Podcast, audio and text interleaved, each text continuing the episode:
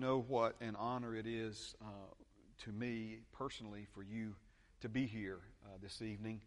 Um, there's a lot of other places you could have been, other good churches you could have gone to, um, other interests you could have pursued. And um, I appreciate you uh, putting forth the effort to be here, uh, to give place to our Heavenly Father and His Word uh, in your life and, um, and His servant. Amen me. Uh, I'm here to serve you, and I appreciate you being here to be served uh, tonight. We see in Scripture, before we read this verse, um, we, we see in Scripture where, where, you know, certain apostles planted seed of the seed of the word, others watered it, but ultimately God gives the increase from the word. And we know, of course, that Jesus talked uh, extensively uh, in, in one of his most important parables about planting the Word of God and, and the, the, the fertile soil of, of men's and women's hearts and how the, the condition of a person's heart is like the condition of soil that the seed is planted in. And so we see the Apostle Paul built on that later when there was a division in the Corinthian church. There were some that were saying, Well, I'm Paul only. Oh, well, I got, I got born again under Apollos' ministry, and so I'm Apollos only. And, and Paul is like, Man, this is so carnal. You know, all of, all of the ministers that have ministered to you are gifts from God to you, and they're all yours. And, and, and to divide yourself like that um, is, is petty and, and silly because he said one may uh, plant, but the other may water, but ultimately it's God who gives the increase.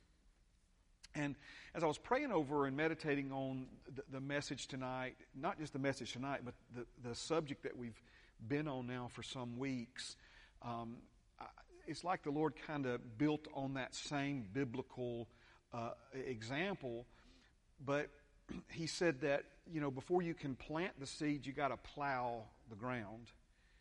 And so sometimes when we teach and preach, we flow, and I like to flow, but then there's other times where we, we have to plow. We've, we've got to dig some things up and, and cultivate some things. But then there's even a stage that goes before plow. And Anybody know what you got to do to the ground before you can plow it? You got to clear it. Um, Brother Jerry Godwin has been clearing some of our property back behind the uh, the building that the church owns across the street, and um, he's back there, you know, big trees, mimosas, hedges, all this other stuff. He's got it looking really, really good back there. Um, and of course, the idea is we're going to grade it down and get it where we can mow it. So, the subject that we're on right now, we're we're trying to do some plowing, we're trying to do some planting, we're trying to do some watering, but a whole bunch of what we're we, we've got to do is we, we've got to dig up some of the uh, trees that our Father didn't plant in people's hearts. There's a lot of uh, wrong believing, there's a lot of wrong thinking uh, around this subject, and strategically so by the, the, the devil himself, because what we're talking about now, Christ in you, the hope of glory, Satan does not want you, or the body of Christ, to ever really get hold of this. And, and we've said that, that you know, the final frontier of discipleship is not who you are in Christ, but it's who He is in you. And so we want to go where uh, not enough of God's, you know, what's the Star Trek thing, go where no man's gone before. Well, thank God Jesus went there first for us and set this example for us and paved the way and made the way for us to be able to follow Him into uh, what we're looking at. He's the ultimate example for us in in these things where a human being has the glory of God in them, operating through them. Thank you, Jesus. Thank you for that amen, sister, because that's that again is the reality. And and just to say that in some places, thank God not here, but just to say that in some places, you know, folks start getting defensive and nervous because they've been told so many wrong things about this subject that we got to weed out some things, we got to plow up some some soil, get the soil ready, but ultimately we're going to keep going after this uh, until it begins to produce the kind of fruit in our lives that Father God desires for it uh, to produce in our lives. And so we see that in, in, the, in the final days, the last days, and I believe we're in the last days. Now, a day unto the Lord is as a thousand years. So we could be in the last few hours of the last day, and it still be 300 years. I mean, you, you, you I mean, you, you, follow what I'm saying? Amen. Um, and so we have to keep those things in perspective because you know earlier generations of the church began to say, well, you know, God's not coming back, and it's just that Jesus didn't tell us right. And, and, and they said, no, look, God's long, you know, God's not slack concerning His promise, but He's long suffering to us, where He's not willing that that any should perish. If the Lord was to come back right now, a whole bunch of people would be lost, a whole bunch of people would perish, and so. Um, he's patient because he wants as many folks to come into the body of Christ as possible. But, but I believe there's another reason why he's patient, and that's because um, Father God has a, a desire and a plan and a purpose for you and me as individuals, but then also for us collectively as the body of Christ that He wants to see come to fruition. He wants to see it come to pass. Amen. And, and there's a lot of that that the church is still growing up into, still maturing up into. And um, I know one of Brother Jesse Duplantis' his theme this year is do the work. And um, Pam and I were privileged to hear him first preach that in January in, in, the, in the ministers' conference there in Texas. But if you haven't heard him preach on that subject, he's basing that out of the scriptures where Jesus said, when this gospel is preached as a witness in all the nations, then Jesus will return. And so ultimately, Jesus' return to the earth um, is based upon, or even we could say dependent upon, the body of Christ in the earth preaching the gospel, you know, to every people group, every nation um, on the planet. So we, we talk about, you know, why is God delaying his coming? Uh, but it's because a lot of folks in the body of Christ aren't doing the job, amen, that we've been called to do. And so it's not just Him uh, uh, waiting. Uh, we're not waiting on Him, so to speak, uh, so much as perhaps He's waiting on us. But I think the other factor in all of that is, um, you know, the bride is being prepared. Amen. We, we, are, we are being made ready.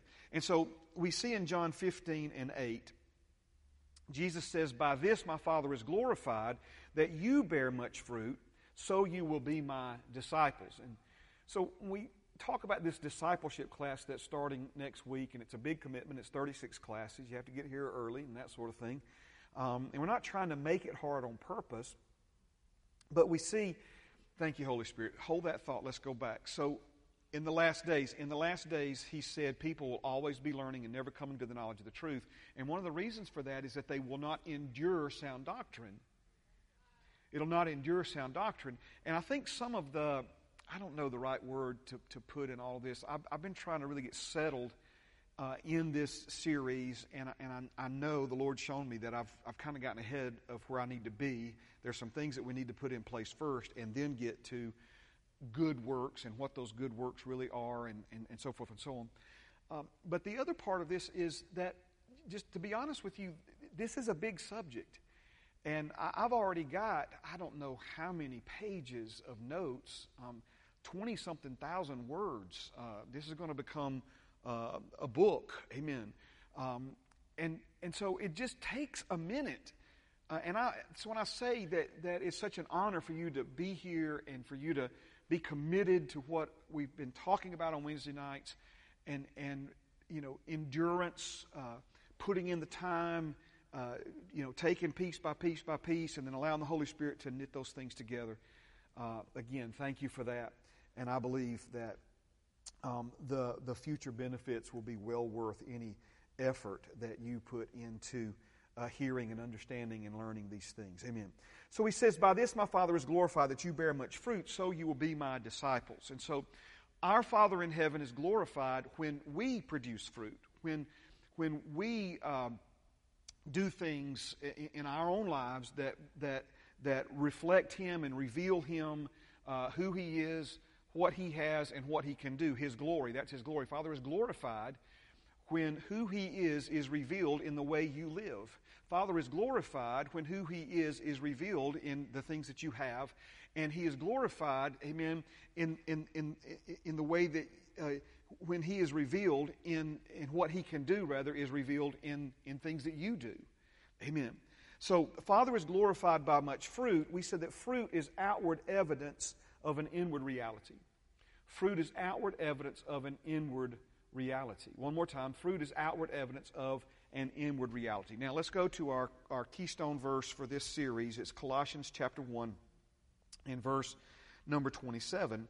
Colossians 1 and 27. And we see there's a lot of build up um, to this uh, particular passage where he refers to it as a mystery that is basically the culmination of all mysteries revealed. That, you know, we, we've looked on Sundays in, in a, in a, for a different purpose in a different uh, study where there were things that have been revealed to us and made available to us that had been kept hidden and had been kept a secret since the foundations of the world. Um, things that other generations, holy men and prophets, godly men and women in generations before Jesus came to this earth, things that they longed to know, things that they would have given anything to have explained to them or been told to them, but were not told. They did not hear it they, because it was not available for them to hear it and know it, but it's now revealed and made available for you and for me to hear and to know. But remember, it's not just so we can, uh, you know, feel superior because we know something somebody else doesn't know. It's so that we can do, right? Father wants to reveal things to us and, and teach us things so that we can then utilize those things to do what we couldn't do before.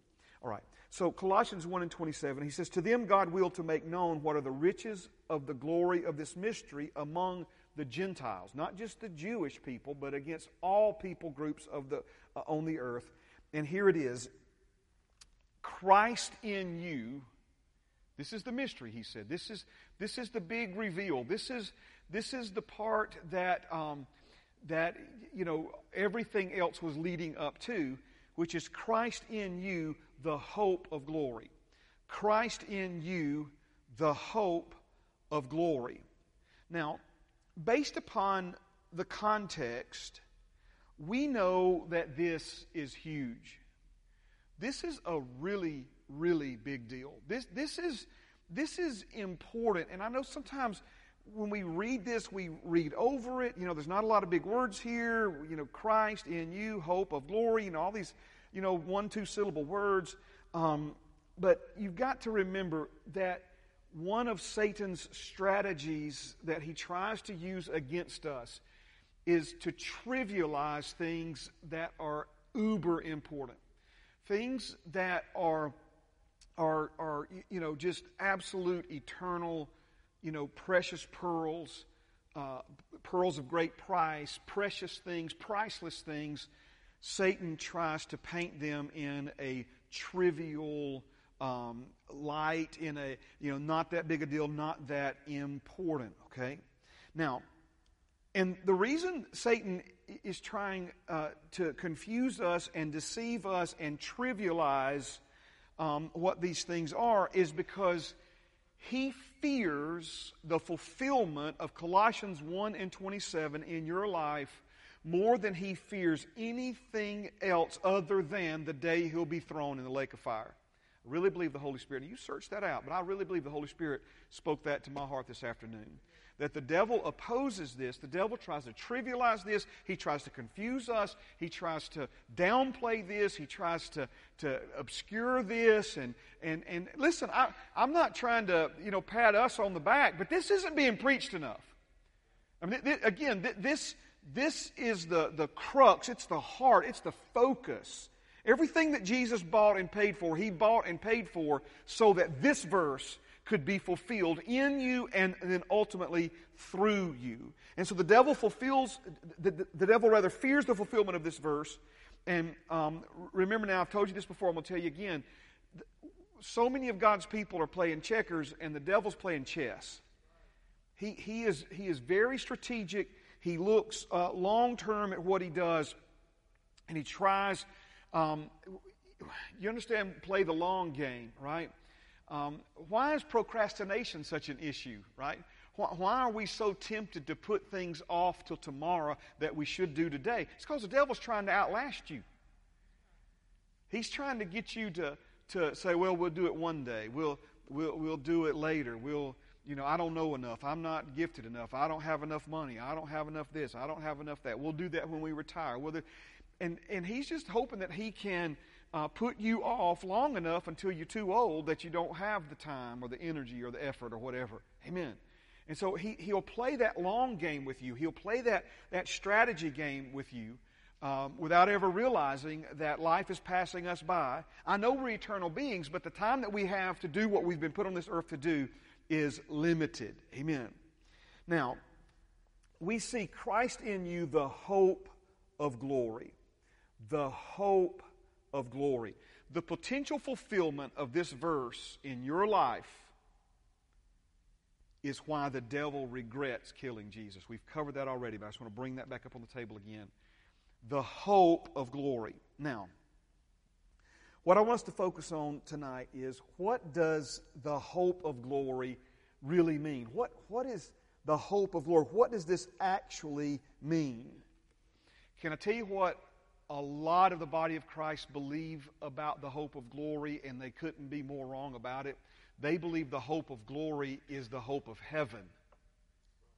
A lot of people read this verse, and, and, and we interchange um, heaven and glory as if they mean the same thing. Heaven is a glorious place, but the glory of God and the location known as the third heaven and the paradise of God, where, where we will go either in the rapture or if, if you're born again, either by rapture or by grave. Amen. That's one thing, but the hope of glory is not the same thing as the hope of heaven. Amen. See, for that matter, the Bible teaches in Ephesians chapter 2 that if you've been born again, you're already in heaven. So he's talking about a confident expectation of something. This word hope has to do with expectation. And so when he says Christ in you, the hope of glory, he's literally saying Christ in you, a confident expectation of glory. Now, the hope of glory is also more than the hope for a better life. Jesus came to give us a better life. He came to improve the condition and quality of our life. But the hope of glory is more than the hope for a better life. So again, Christ in you, notice these two things are only separated in the English translation by a comma. Christ in you, the hope of glory. So he's talking about next level expectation considering what this expectation is based upon. He's talking about an expe- hope is expectation. He's talking about an expectation that is only uh, possible because Christ is in you now. He's talking about the expectations that we should have and can have because something has changed and Jesus Himself, the Anointed One and His anointing, is now living inside of us. Let me give you this same verse in the Amplified. To whom God was pleased to make known how great for the Gentiles, um, to whom God was pleased to make known how great for the Gentiles are the riches of the glory of this mystery, which is Christ within and among you, the hope of realizing the glory. I like that right there. The hope of realizing the glory. I've been uh, doing some teaching of, of late in, in the morning classes about the difference between real change and realized change. Real change is the change that Father God produces in us when we're born again. He literally transforms us into something that we were not before. But the realized change, in other words, when I say realized change, I'm talking about when you experience that change in your life reality this only comes through the renewing of the mind. Amen? So, a, a, a realized change, notice again, we're just saying it another way. It's when the, when the inward reality of the new birth becomes an outward expression of life. When the inward reality of the new birth is realized in your life and living experience. Or we could say it this way if something is realized, this is when it becomes real. Now, when I say becomes real, it's not that what God has done on the inside of you is not real. It's absolutely real. It's eternally real. Amen. But when we talk about our physical expression of life, our life reality, this is what he's talking about here when the hope of realizing the glory of God. In other words, before Jesus came to live inside of us, we had absolutely no right to expect the glory of God to be in us or work and operate through us. Okay, you see this? But because He's in us now, we have an expectation of His glory in us becoming a reality through us. The inward reality, again, becoming an outward expression of life. So he's talking about the hope of realizing the glory.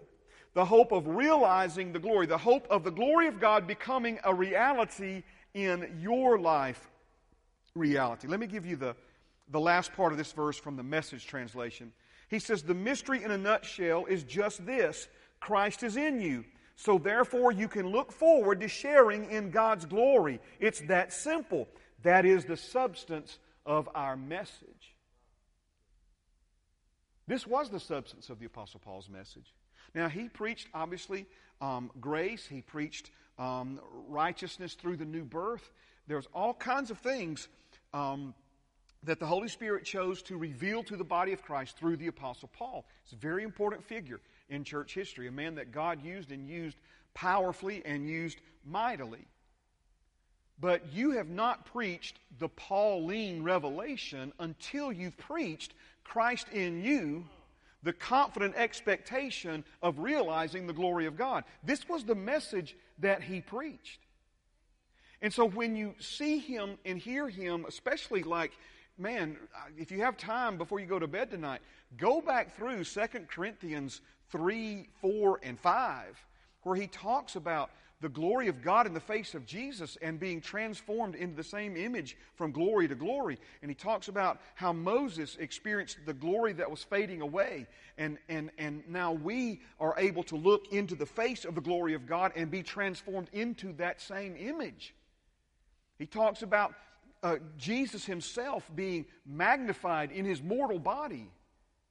Man, I, again, so this was the, the message that Paul preached. There's a lot of denominations that talk about, oh man, we just, we preach the Pauline gospel. We preach the Pauline gospel. You ain't preached it yet till you preach this.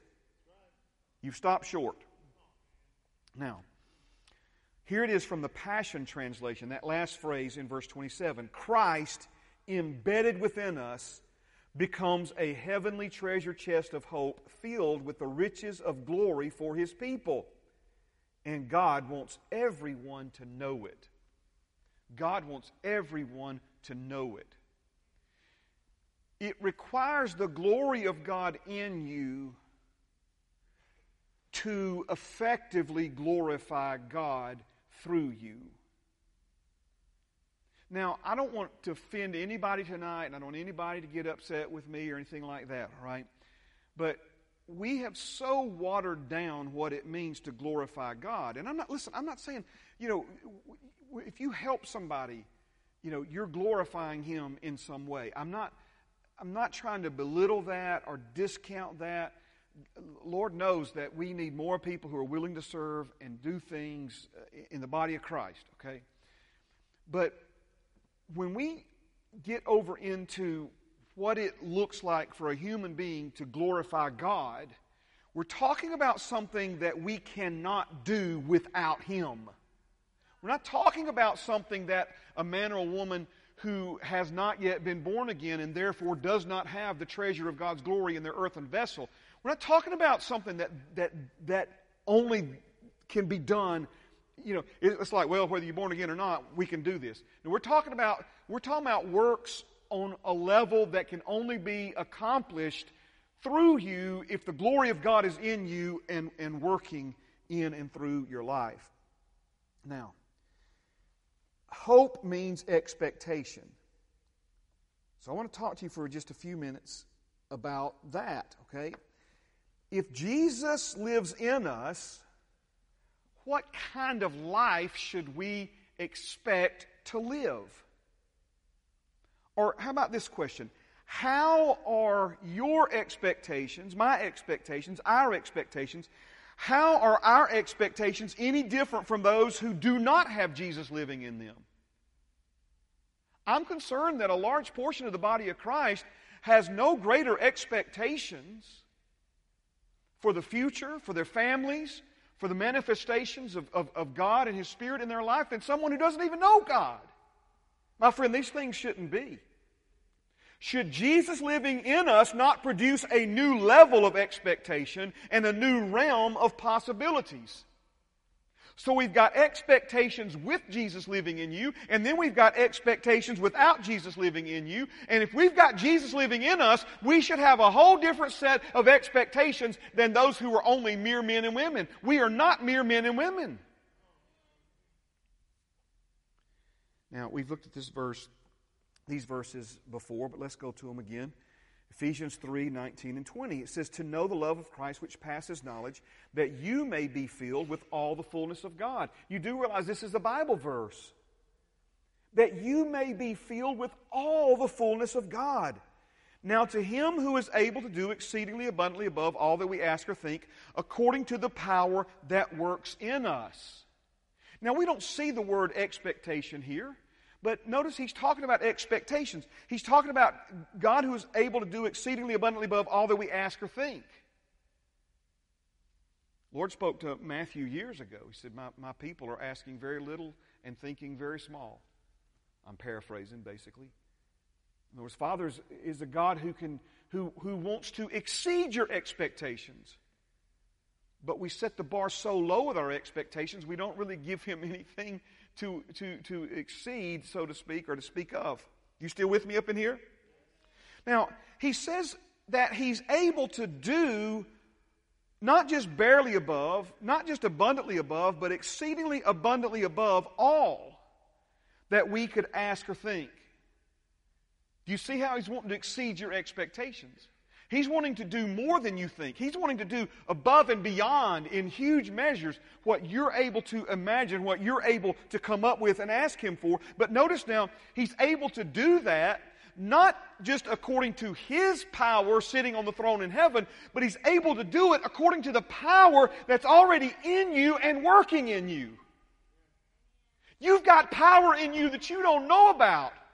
I've got power in me that we haven't tapped into yet if this verse is true and it's the word of God. And so it's absolutely true. So let's, let's kind of, I'm trying to walk you through this real slow like tonight, okay? So what then is this power that works in us? We need to understand this power that works in us because it should be what's determining our expectations. Our expectations should not be based upon what we've experienced up to this point. Our expectations should not be based upon what religion says God is up to these days. Our expectations should not certainly be based upon what the world says is possible. Our expectation should be based upon we have the glory of God in us, we have the power of God in us, Christ in us, the confident expectation of the glory of God working through us. Getting stirred up about this now. Now, we've covered some of these things already, but I'm just going to, again, we can't hear them too many times, okay? So let's kind of work our way through this. We were created for glory. This concept, this truth, this, this, this reality of the glory of God being in you, it shouldn't seem strange to us. This shouldn't cause religiously minded people to, to be taken aback. We were created for glory. When God created us, He crowned us with glory. God created man with glory when, it should say, when He created us. But what happened? Sin caused us to fall short of God's glory we could take the time we have, I could show you every one of these verses. exactly what the Bible says. All have sinned and fallen short of the glory of God. So, what did God do? What was his answer? God solved our sin problem, and in the process, he solved our coming up short of his glory problem.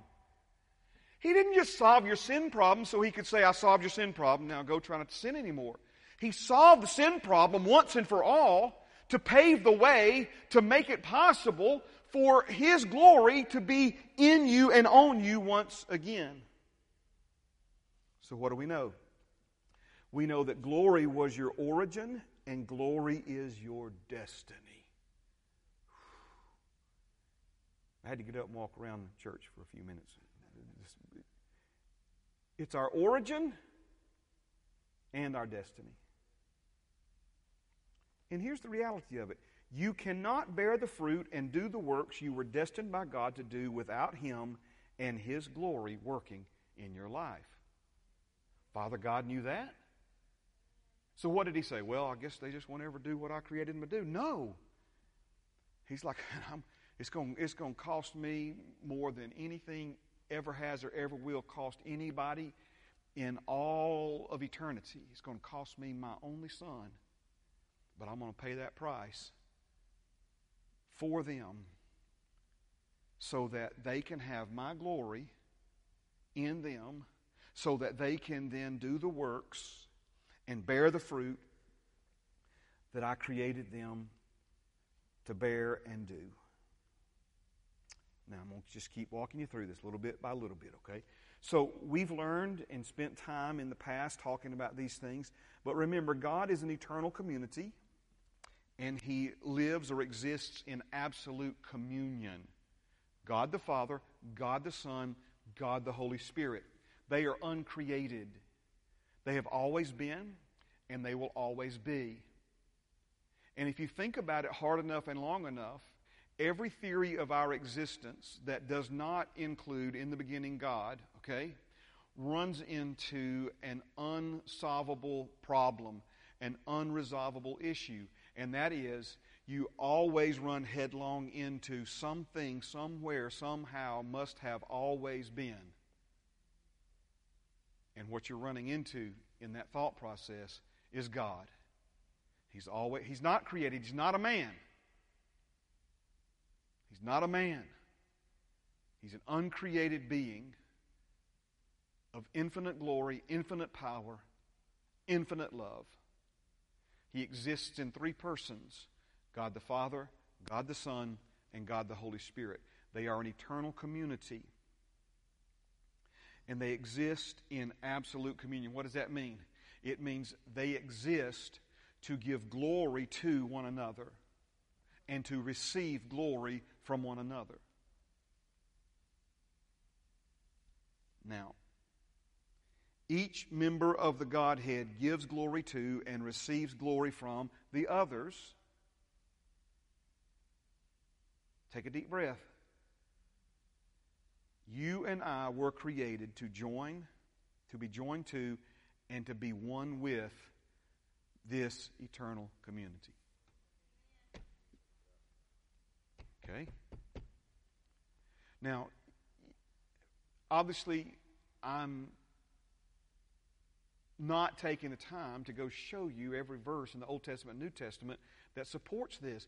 But if, if you have spent any time whatsoever in the Word of God, you know the Bible supports everything I'm saying here. It's just what happens is we read a little bit about one of these things in one place in the Bible, and then however many days or weeks, or some cases, people years later, they read a little bit more about something else, and they never connect them together in, in the order that I'm, I'm spelling them out for you here. I'm trying to see, I'm trying to show you the continuity. I'm trying to show you the plans and purposes of God. Our origin was glory, our destiny's glory. He created us for glory. He crowned us for glory. We fell short of the glory because of our sin. So He resolved our sin problem so He could give us His glory once again. Now, the uncreated eternal community created a being in their image and likeness to receive glory from them and to give glory to them.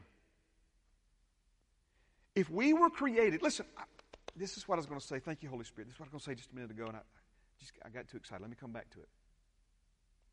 For the record, none of us decided this. It wasn't like I said, God, you either create me to be one with you or don't create me at all. You either create me and crown me with glory, you just leave me uncreated, big guy. He decided every bit of this. It's amazing to me how we argue about this. There's no way I can. I don't care what the Bible says. I can't be. I didn't decide this.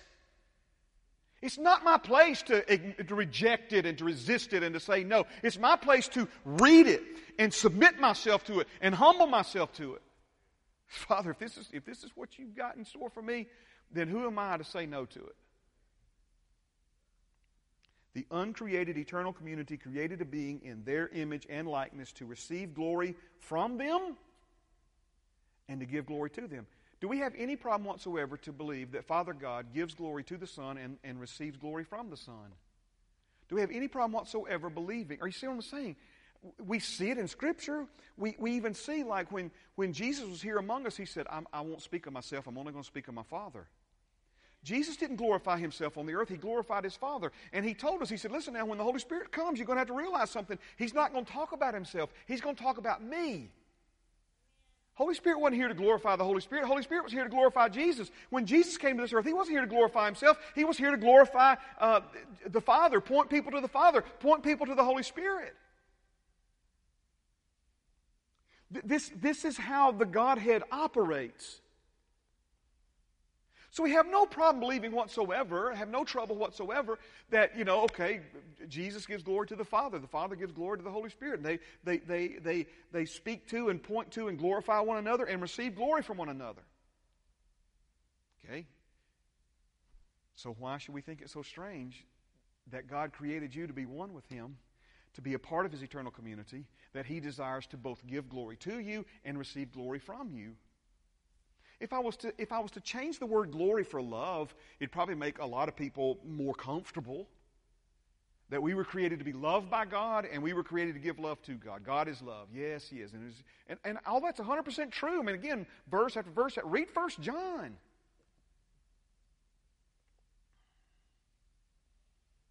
But see, when we talk about the glory of God, we're talking about everything that God is. God is love.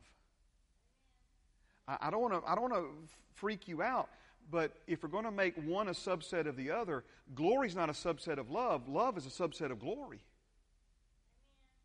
Love is a part of the glory of God. It's a part of who He is. We could say it this way love is behind who He is, love is, is, is behind what He has, and love is behind what He does. Jesus did everything He did on this earth because He loved people. The Bible says He was moved with compassion, He was moved in His guts.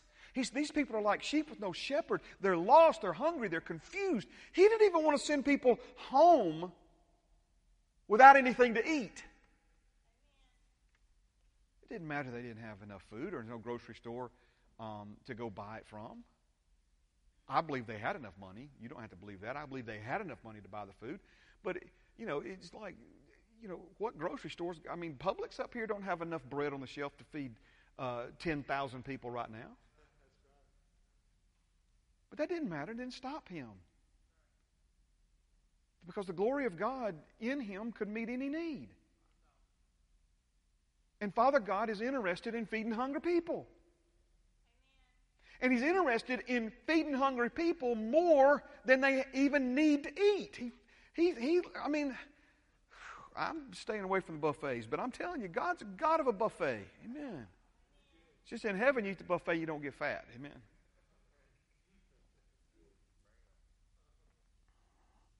Pops and I were talking about Golden Corral the other day. I'm like, man, Pops, I had, I, mm, don't be talking to me about that. I don't even want to start thinking about it. Amen.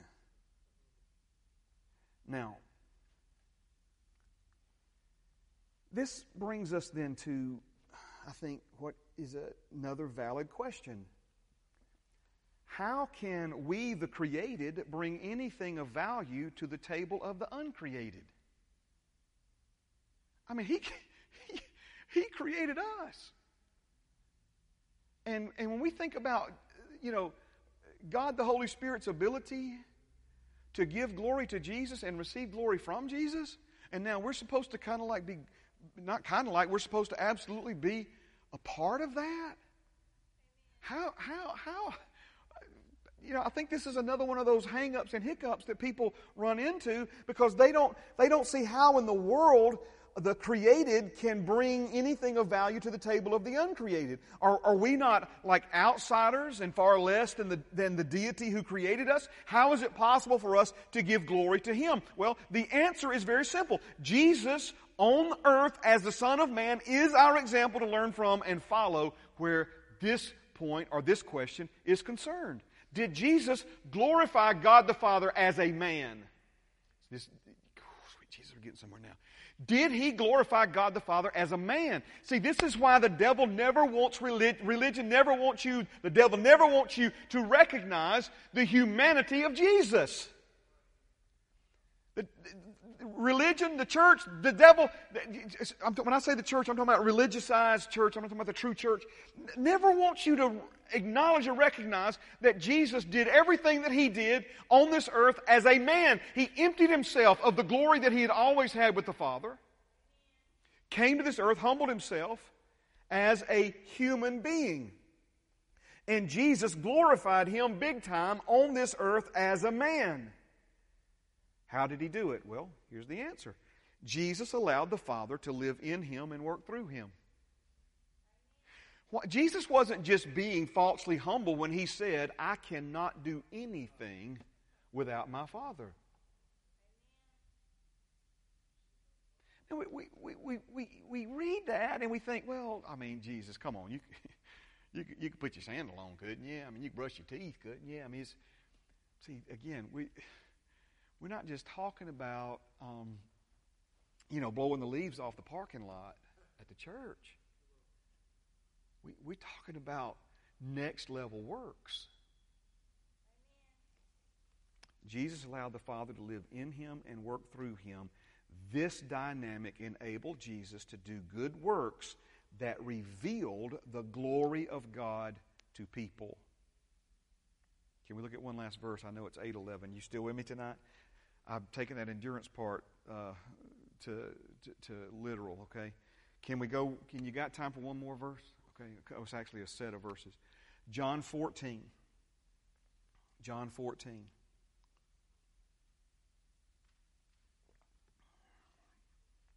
Verse 9. Jesus said to him, Have I been with you so long, and just you've not known me, Philip? He who has seen me has seen the Father. So how can you say, Show us the Father? Now, I'm not trying to freak you out, but just listen to me, please. Father's will for you and for me is for when people see you, for them to see Jesus. When they see you, they see Him. Okay? Do you not believe, Jesus speaking here, do you not believe that I am in the Father and the Father in me? The words that I speak to you, I do not speak on my own authority, but the Father who dwells in me does the works. He's showing us the pattern here. He's, um, he's done it plenty of other times in his earthly ministry and teaching, but here, once again, He's explaining to us how he opened blinded eyes. He's explaining to us how he raised the dead. He's explaining to us how he cast out devils. His Father in him was working through him. His Father was doing all of that. Jesus had a treasure in his earthen vessel. It was the glory that his Father gave to him. The glory that Jesus manifested every time he performed a miracle on this earth was not the glory that he had as the eternal Son of God in heaven. He took that off and laid it aside and came to this earth as a human being and he received glory. His Father gave him glory. Just like he's given you glory. Come on now. Do you not believe that I'm in the Father and the Father in me? The words that I speak to you, I do not speak on my own authority, but the Father who dwells in me, the Father who dwells in me, He does the works. Believe in me that I, believe me that I am in the Father and the Father in me, or else believe me for the sake of the works themselves. Let's stop right here now. You got two levels or two degrees of belief. In other words, he's saying, look, you can believe that I'm the Son of God because you've seen me do miracles. But if you want to do these same works yourself, you're going to have to go to the next level and you're going to have to believe that the Father is in me and that I'm in the Father. Do you see this? Okay, I'm, I'm, i think I've gone a little too long. Let's, let's read these and we'll finish, okay? Believe me that I'm in the Father and the Father in me, or else believe me for the sake of the works themselves. Most assuredly, Anytime Jesus said that, he's about to say something that's going to potentially just blow the religious mind right out of people, okay? I say to you, he who believes in me The works that I do, he will do also, and greater works than these he will do because I go to my Father. And whatever you ask in my name, that I will do, that the Father may be glorified in the Son. Do you see the levels? Jesus is in the Father, the Father is in Jesus, the Father is in Jesus, working through Jesus. Now, we're born again. You can stand with me. We're born again. Where are we? We're in Jesus. Jesus is in us. But because we're in Jesus and Jesus is in us and Jesus is in the Father and the Father's in Jesus, we're in Jesus. It's the transitive property of uh, being in God, in the Godhead, right? You remember the transitive property from math? If A equals B and A equals C, then B, what is it? I don't know. Help me, Daniel. You're the straight A student, but y'all, y'all know what I'm talking about, right? I used to know what that was, but anyway.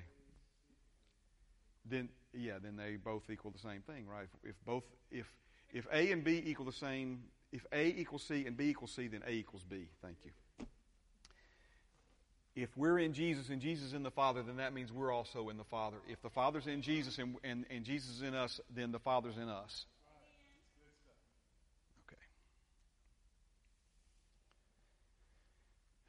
Jesus replied, the Passion Translation Philip, I've been with you all this time and you still don't know who I am. How could you ask me to show you the Father? For anyone who has looked at me has seen the Father. Don't you believe that the Father is living in me and that I'm living in the Father? Even my words are not my own, but come from my Father, for he lives in me and performs his miracles of power through me. Believe that I live as one with my Father and that my Father lives as one with me, or at least believe because of the mighty miracles I have done. I tell you this timeless truth. The person who follows me in faith, believing in me, will do the same mighty miracles that I do, even greater miracles than these, because I go to be with my Father. For I will do whatever you ask me to do when you ask me in my name, and that is how the Son will show what the Father is really like and bring glory to Him.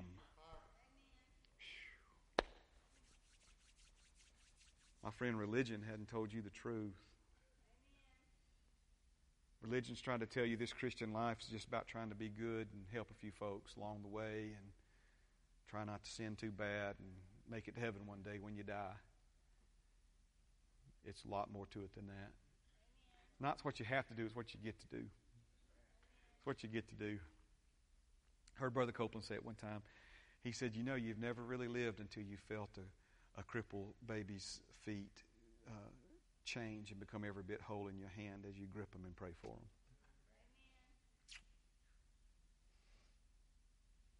Now, can Kenneth Copeland do that by himself? No. But can the glory of God in him do that through him? Yeah. And the same is true for you and me. So, but now you say, Pastor Mark, if that was, if what you're saying is true, and I'm, you're, you're kind of convincing me, but if what you're saying is true, why, why aren't we seeing that? Because we don't expect it. it. Comes back to expectations. Christ in you gives you every right to expect the glory of God to be realized in your life reality, but you know, we what people don't even know God. We, and it's sad to me. A lot of Christians are expecting less than what the world expects. There's, Sometimes people in the world have more hope and less depressed than. Anyway, Father, you're good to us. Thank you. Oh, Father, thank you. I feel satisfied in my heart, Lord, tonight with what we've covered and how we've covered it. Thank you for helping me, Lord. Thank you for revealing your truth to us. Father, helping us pull up some of those weeds that religion planted in our thoughts, our belief system, Father, things that that we were told, Lord, about you that aren't true. Father, thank you for the word that you gave to us through Brother Donald that, that you are generous with your glory, Father. Lavish it upon us, Lord.